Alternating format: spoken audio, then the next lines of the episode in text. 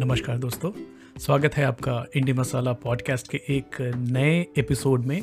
मैं हूँ आपका होस्ट अमित शेखर, इंडी मसाला, और आज हम बात करने वाले हैं एक बहुत ही ज्वलंत मुद्दा है रीसेंट है क्लाइमेट क्राइसिस और हम उस मुद्दे पे जाएँ, उसके बारे में बात करें। उसके पहले मैं कुछ डेटा शेयर करना चाहूँगा आपसे।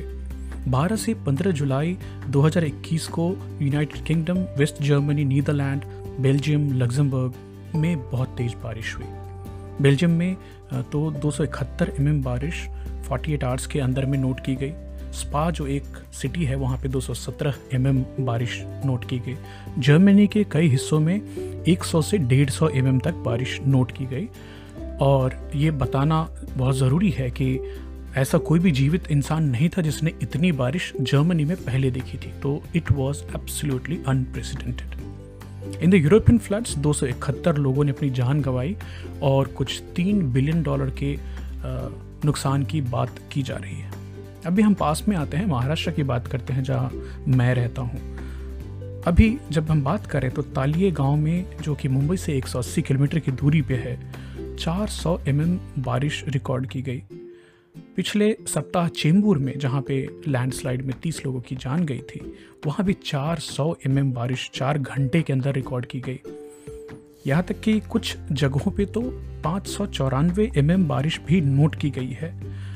जब हम अभी बात कर रहे हैं तो महाराष्ट्र की सरकार ने एनडीआरएफ की मदद से नब्बे हज़ार लोगों को फ्लड से रेस्क्यू किया है, सुरक्षित जगह पे ले गए हैं। महाबलेश्वर, जो कि मुंबई के पास में ही है, वहाँ तो केवल 24 घंटे में 600 सौ mm की बारिश नोट की गई। तो दोस्तों, जहाँ जर्मनी जैसे विकसित देशों में 100 से 150 mm की बारिश में इतना भूचाल आ जाता है, इतनी फ्लडिंग होती है तो हमारे यहाँ 600 सौ mm it's a disastrous situation एक और चीज़ अभी तक की जानकारी के हिसाब से छिहत्तर लोग मृत घोषित किए जा चुके हैं और अड़तीस लोग घायल हैं, जबकि 59 people are still missing in Maharashtra अभी मई की बात करें तो मई में मुंबई और खासकर वसई में भी हमने एक पहली बार साइक्लोन देखी, ताउकाते।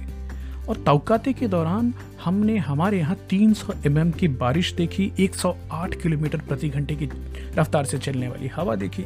बहुत सारा डैमेज हुआ था, फ्लडिंग हुई थी, पेड़ गिरे थे बहुत सारे और हमारे यहाँ तो बिजली, पानी रिस्टोर होने में ऑलमोस्ट 36 घंटे से ज़्यादा समय लग गया था। तो अब ये सवाल मेरे दिमाग में ये आ रहा है कि चाहे वो जर्मनी हो, यूरोप हो, इंडिया के अलग अलग हिस्से हों, क्यों हम इतने प्रोन होते जा रहे हैं क्लाइमेटिक कंडीशंस और क्राइसिस की वजह से। क्या है इन फ्रीक फ्लड्स के पीछे और हम क्या कर सकते हैं? तो इसी बारे में थोड़ी डीप डाइव करेंगे। आज की टॉपिक थोड़ी साइंटिफिक है बट उम्मीद है कि हम इससे कुछ ऐसी चीज़ लेकर निकलें जो अभी देखिए, मेरी तो आधी ज़िंदगी हो चुकी है बट मैं चाहता हूँ कि मैं अपने बच्चों को एक ऐसी दुनिया देकर जाऊँ जो मुझे मिली उससे तो अच्छा होना चाहिए। ना तो कम से कम इतना हो कि जो मुझे मिला मैं उसको मेंटेन करके रख सकूँ। तो हम इसी के ऊपर में थोड़ी सी बातचीत आज करेंगे। स्वागत है वापस आपका इंडिया मसाला पॉडकास्ट में और लास्ट आइस एज जो थी वो 11,700 साल पहले थी। जब भी सब कुछ बर्फ़ से जमा हुआ था और फिर धीरे धीरे ज़िंदगी की शुरुआत हुई वापस। अभी ग्लोबल क्लाइमेटिक चेंज जो है उसको एक एजेंसी बड़े ही माइन्यूट तरीके से मॉनिटर करती है थ्रू आउट दिन भर रात भर लगातार। वो है नासा जो कि अमेरिका की स्पेस एजेंसी है। नासा के 24 सैटेलाइट दुनिया में हमेशा घूमते रहते हैं और एक बहुत ही इंटरेस्टिंग वेबसाइट है, जो कि मैं लिंक में आपके साथ शेयर करने वाला हूँ। अर्थ नाउ करके नासा की ऐप भी आती है, जिसमें उनके जो सैटेलाइट्स पृथ्वी के चारों तरफ़ चक्कर काट रहे होते हैं तो वो क्या क्या चीज़ें मॉनिटर करते हैं? जैसे number one monitoring is air temperature पूरी पृथ्वी का। कार्बन डाइऑक्साइड के लेवल्स पूरी पृथ्वी में क्या है, वो मॉनिटर करते हैं। कार्बन मोनोऑक्साइड के लेवल्स मॉनिटर करते हैं। समंदर का सतह कितना बढ़ रहा है? Sea level water level monitor करते हैं पूरी दुनिया का। सॉइल की मॉइस्चर कंटेंट क्या है? वो मॉनिटर करते हैं पूरी दुनिया का। ओजोन लेयर मॉनिटर करते हैं। वाटर वेपर कितनी है हमारे पृथ्वी के वातावरण में? वो करते हैं और पृथ्वी की जो ग्रेविटी फ़ील्ड है, वो भी मॉनिटर करते हैं। और ये सारी डेटा पब्लिक डोमेन में फ्री है नासा की वेबसाइट के थ्रू नासा के ऐप के थ्रू मैं और आप इसको देख सकते हैं। तो मैं लिंक ज़रूर से शेयर करूँगा, आप देखें, खासकर अपने बच्चों को दिखाएँ, अपने फैमिली में फ्रेंड्स में भी शेयर करें कि हम ये अवेयरनेस है। ये देखिए, पृथ्वी जो है, अगर माता बोले और हमारा जो घर है तो इस घर को कैसे सुरक्षित रखना है, उसके लिए ये सब चीज़ें जानने की ज़रूरत है। अभी देखिए, पिछली अमेरिकी गवर्नमेंट के जो सरकार में जो प्रेसिडेंट थे, उन्होंने बोला था कि नहीं नहीं, ये सब क्लाइमेट क्राइसिस जो है, ये बच्चों की खेल है और ये सब ऐसे ही लोगों ने हंगामा कर रखा है। बट थैंकफुली वो अभी नहीं है और अभी एक अच्छी एडमिनिस्ट्रेशन है जो कि क्लाइमेट क्राइसिस को सीरियसली ले रही है। अभी मैं आपको कुछ एविडेंस देना चाहता हूँ कि ग्लोबल टेम्परेचर की राइज जो हुई है 1.18 सेंटीग्रेड ये 19वीं शताब्दी के मुकाबले में, और ये देखिए, अब कहने को तो आपको केवल 1.18 सेंटीग्रेड लग रहा है, लेकिन पृथ्वी के टेम्परेचर के जो स्केल है, उसके हिसाब से काफ़ी बढ़ोतरी हुई है। और इसमें सबसे ज़्यादा गर्मी जो है, ग्लोबल वार्मिंग, वो बढ़ी है पिछले 40 सालों में। और खासकर जो पिछले लास्ट सात साल बीते हैं, वो पृथ्वी के लिए सबसे गर्म साल रहे हैं। और खासकर इसमें मेंशन करना चाहूँगा 2016 और 2020 जो पिछला साल गया था। They were the warmest year for the earth अभी दूसरा है warming of ocean is happening तो जो टॉप 100 मीटर पानी जो है समंदर में, उसकी जो टेम्परेचर है वो 0.33 डिग्री सेंटीग्रेड से बढ़ गई है। और ये कंपेयर्ड विद 1969 है। अब देखिए, मित्रों पृथ्वी जो है वो अपनी टोटल एनर्जी का 90 परसेंट एनर्जी रिस्टोर करती है और स्टोर करती है, वो समंदर में रखती है। नंबर तीन है आइस शीट जो होती है, पृथ्वी के जो ढक के रखा है, जो बर्फ़ ने, वो शीट कम होती जा रही है। जैसे ग्रीनलैंड की बात करें तो हर साल 279 billion tons of green sheet is being missed जो कि बर्फ़ है, पिघल जा रही है।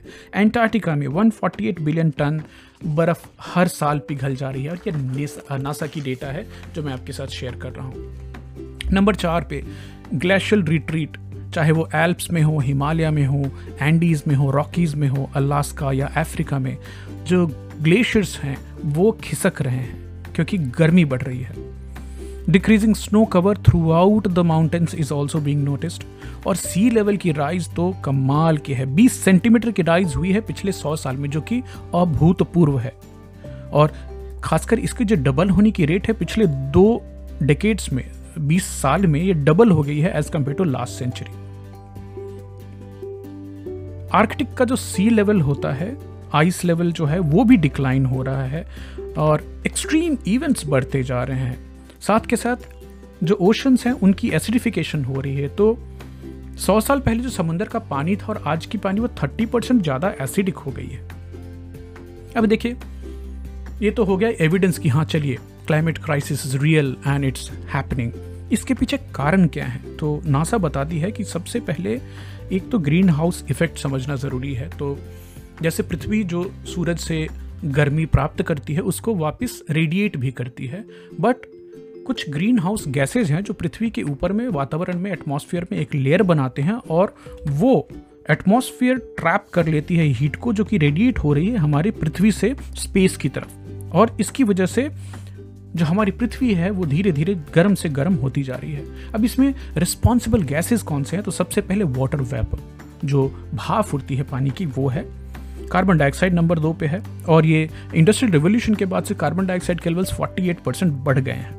मीथेन नंबर तीन पे है, खासकर कल्प्रिट इसमें बहुत ह्यूज लाइफ स्टॉक फ़ार्मिंग जो होती है, गाय, भैंस सुअर जो पाले जाते हैं, वो उनसे जो मिथेन रिलीज़ होती है, उसको कल्प्रिट माना गया है। नाइट्रस ऑक्साइड जो कि केमिकल फर्टिलाइजर्स यूज़ करने से फॉसल फ्यूल यूज़ करने से पॉल्यूशन से जो स्मोक निकलता है, खासकर, और बायोमास जो कि लकड़ियों को जलाकर जो ईंधन का इस्तेमाल होता है, इनसे नाइट्रस ऑक्साइड की लेवल बढ़ती है। That is also green house gas आपने सी का नाम सुना होगा क्लोरोफ्लोरोकार्बन ये तो इंडस्ट्रियल गैस है, जो कि पहले थी नहीं, इंसानों ने ही बनाई है। ये भी ओजोन लेयर को प्रभावित करती है। हाथ, खासकर अभी तो रेगुलेटेड यूज़ के अंदर आ गई है तो पहले इसका इस्तेमाल रेफ्रिजरेटर्स में और एसी में किया जाता था। अभी इसको सरकारों ने नियंत्रण किया है। अभी इसके देखिए, परिणाम क्या हो रहे हैं? कॉन्सिक्वेंस क्या है? हमारी पृथ्वी गर्म होती जा रही है। कुछ इलाकों में बहुत तेज बारिश हो रही है, कुछ इलाकों में बारिश कम होती जा रही है।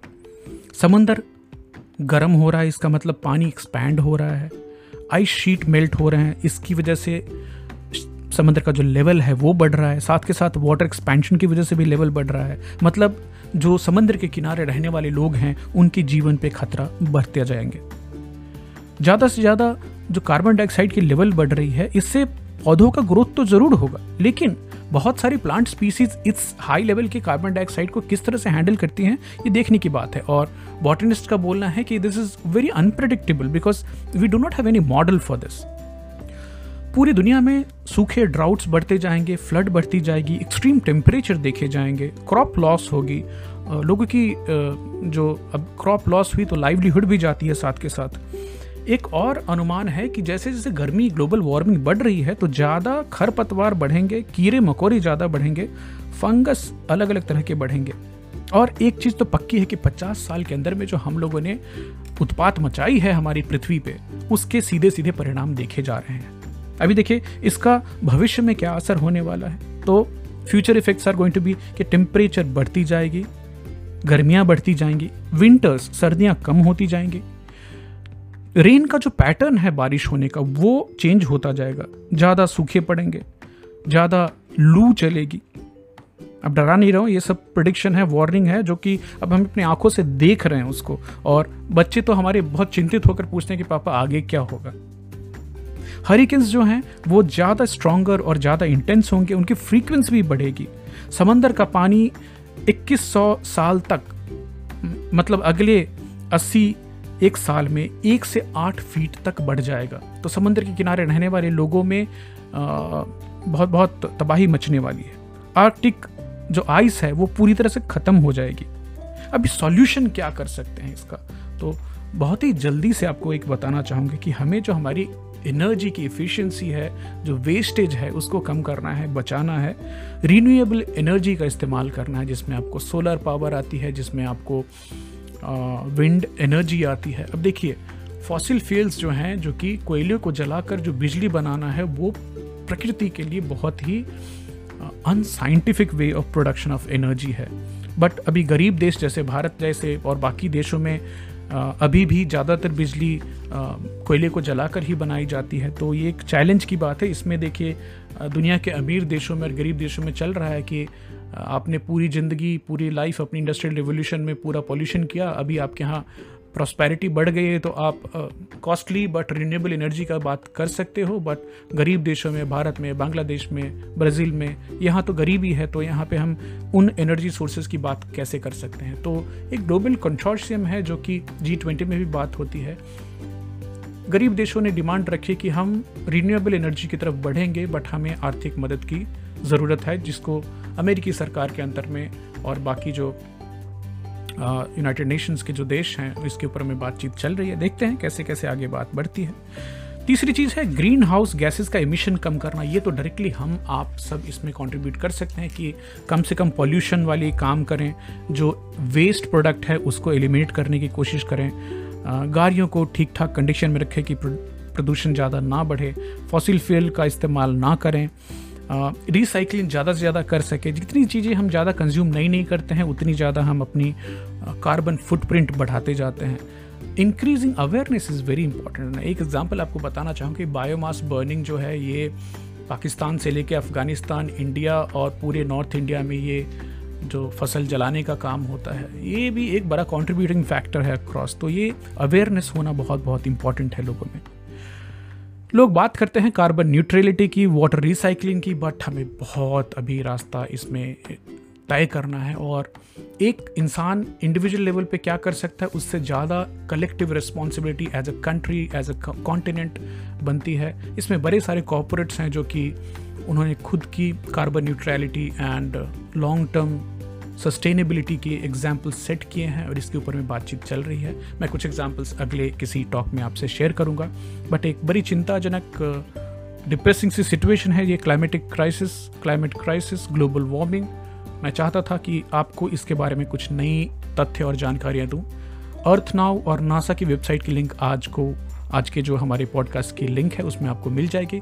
थैंक यू सो मच आप सबका दुनिया के अलग अलग हिस्सों में, अलग देशों में जहाँ से आप सुनते हैं मुझे आपका प्यार ऐसे ही मिलता रहे। Thank you so much God bless you and let's make this earth a better place thank you so much